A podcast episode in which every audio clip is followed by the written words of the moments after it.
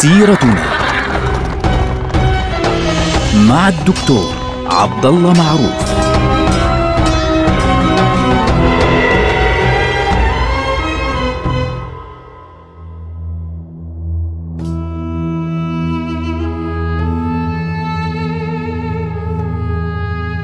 السلام عليكم ورحمة الله وبركاته. سيرتنا سيرة هذه الأمة ونحن الآن في نهايات عهد الدولة العثمانية.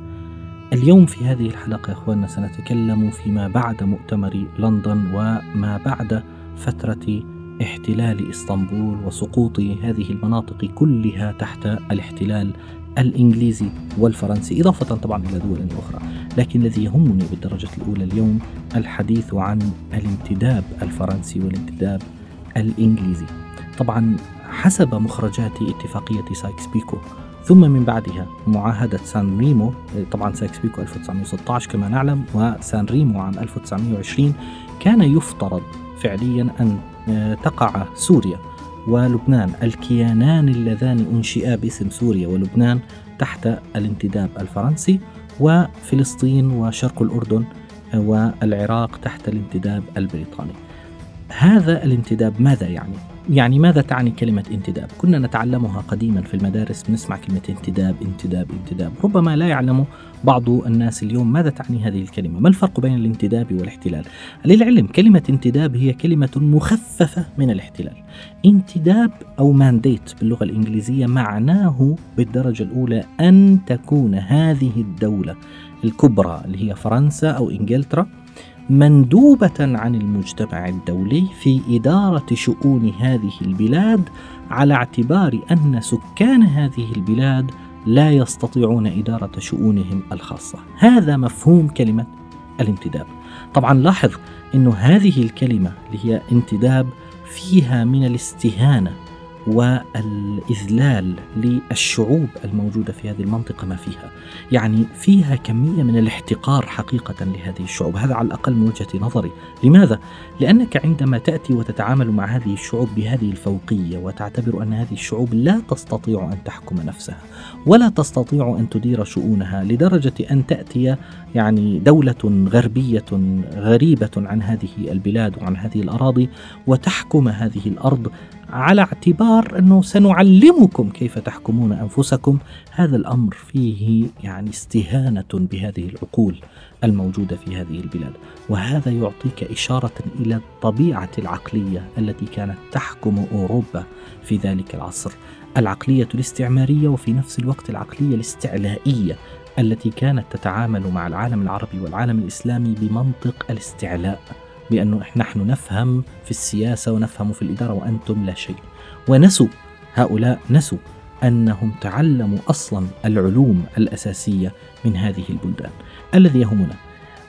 فيما بعد نهاية الحرب العالمية الأولى نتج عن هذه الحرب إنشاء يعني منظمة دولية كان اسمها عصبة الأمم أو The League of Nations باللغة الإنجليزية. عصبة الأمم هي التي يعني تشبه ما نسميه اليوم منظمة الأمم المتحدة United Nations. ففي ذلك الوقت كان اسمها عصبة الأمم وهذه المنظمة أنشئت من قبل الأنظمة الجديدة التي انتصرت فعليا في الحرب العالمية الأولى لتدير شؤون هذه البلاد بشكل عام وتغير شكل العالم إلى شكله الجديد في بدايات القرن العشرين.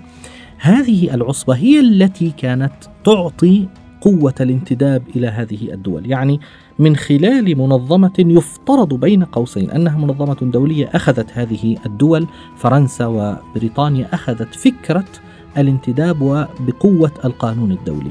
إن صح التعبير. هكذا كانت الأمور تتسري في ذلك الوقت. الذي يهمنا الآن نبدأ في هذه الدول الأساسية. خلينا أركز اليوم على بعض الدول المركزية. يعني نحن نعرف مثلا أن الجزائر كانت تحت الاحتلال المباشر الفرنسي كانت تعتبر جزءا من فرنسا هكذا كانت يعني أمام فرنسا. نحن نعرف أنه مناطق أخرى كانت تعتبر تحت الاحتلال المباشر للإسبان تحت الاحتلال المباشر للإيطاليين مثلا ليبيا وغيرها. لكن المنطقة المركزية اللي هي مصر التي كانت تحتل من قبل آه، بريطانيا في ذلك الوقت. وعندي النقطة الأساسية بلاد الشام والعراق التي كان آخر ما سقط من الدولة العثمانية كانت في ذلك الوقت هي التي تتقاسمها تلك الدولتان. يعني هي الكعكة التي ستتقاسمها فرنسا وبريطانيا في نهاية الحرب العالمية الأولى.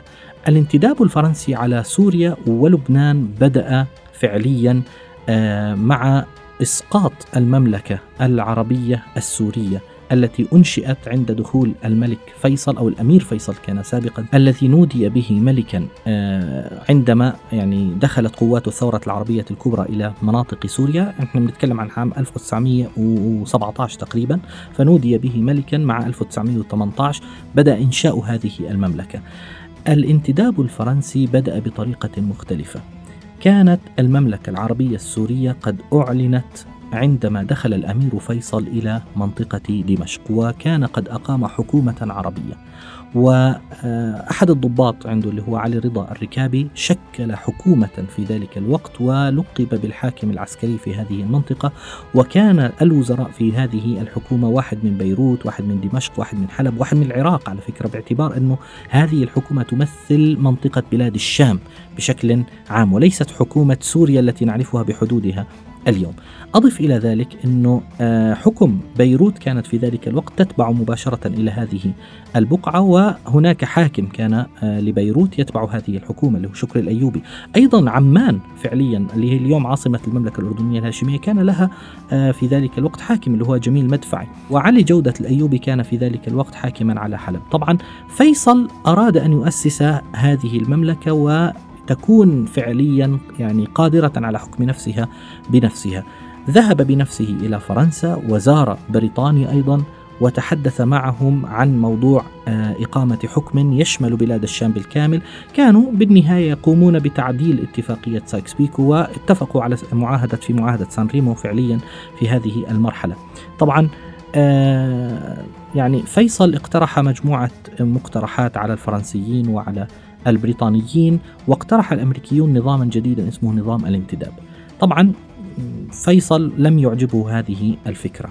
في الثالث والعشرين من شهر نيسان عام 1919 رجع الأمير فيصل إلى سوريا وعقد اجتماع كبير جدا كان في يعني على رأسه كان محمد فوزي العظم في دمشق وألقى الأمير فيصل كلمة في هذا المؤتمر وفي النهاية كل يعني هؤلاء الحضور طالبوا بالاستقلال وانتهى الأمر فعليا على أن آه، تعلن المملكة العربية السورية، لكن أوروبا كانت تفكر بطريقة أخرى. طبعا آه، الأمريكيون في ذلك الوقت ضغطوا على الأمير فيصل ووقع اتفاقية مع فرنسا في ذلك الوقت اسمها الاتفاقية اتفاقية فيصل كليمونسو. كان من آه، بنودها الانتداب الفرنسي على سوريا اللي هي فكرة الأمريكيين أن تكون فرنسا منتدبة لإدارة شؤون سوريا مع احتفاظ سوريا باستقلالها والاعتراف باستقلال لبنان تحت الوصاية الفرنسية الكاملة. هذه النقطة كانت خطيرة أول مرة تنقسم لبنان عن هذه البلاد. أضف إلى ذلك أن يكون هناك الدروز وغيرهم تكون هناك فيدرالية خاصة بهم. في آه، طبعا طرح الأمر على المؤتمر العربي السوري في ذلك الوقت الشامي ولم يعجبهم هذا الكلام وتوترت العلاقات فعليا بين الفرنسيين والعرب في هذه المرحلة.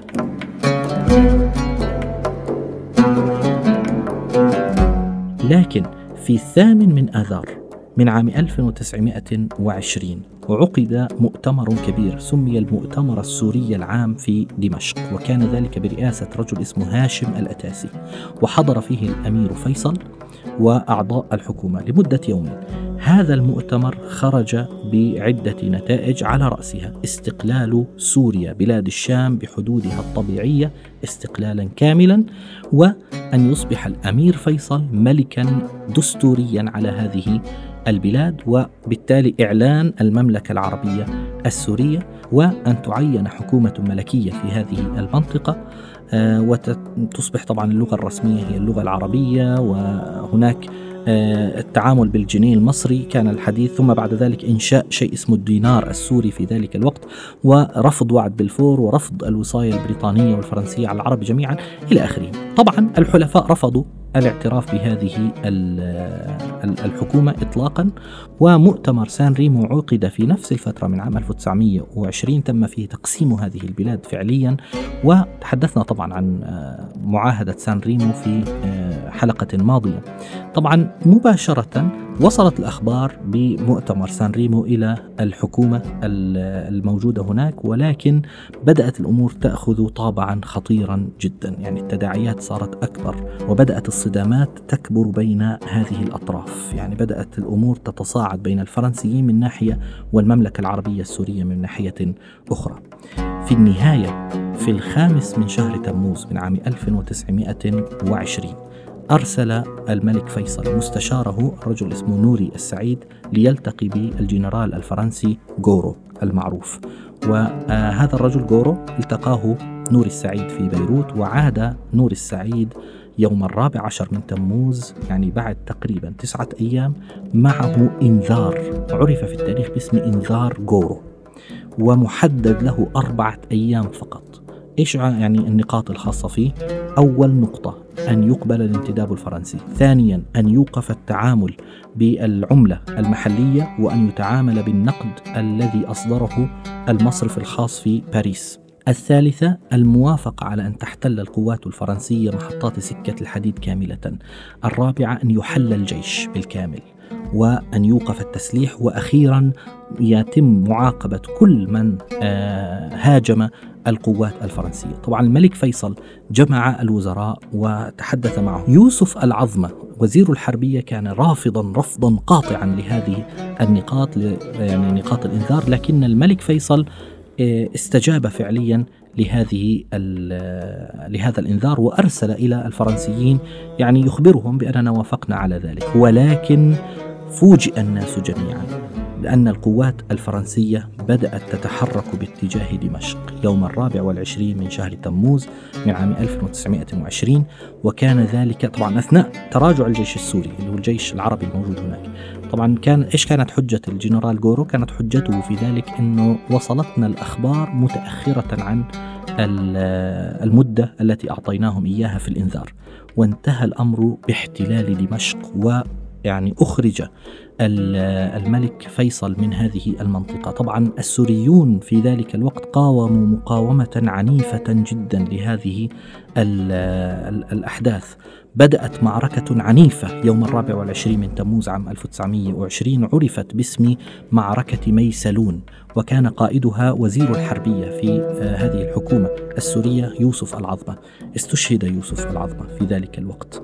و هزم العرب في هذه المعركة وتمكن الفرنسيون من احتلال سوريا بالكامل وتم تقسيم هذه الأراضي السورية تم تقسيمها إلى عدة آه، مناطق. دولة في دمشق ودولة في حلب ودولة العلويين في طرطوس ودولة لبنان الكبير اللي هي الجمهورية اللبنانية اليوم ودولة سموها دولة جبل الدروز في السويداء.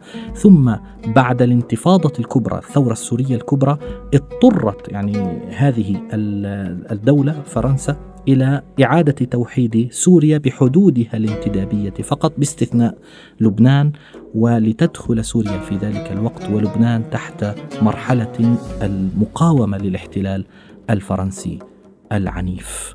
نلقاكم على خير والسلام عليكم.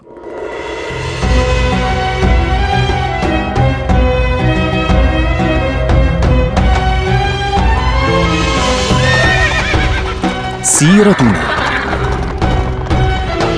مع الدكتور عبد الله معروف.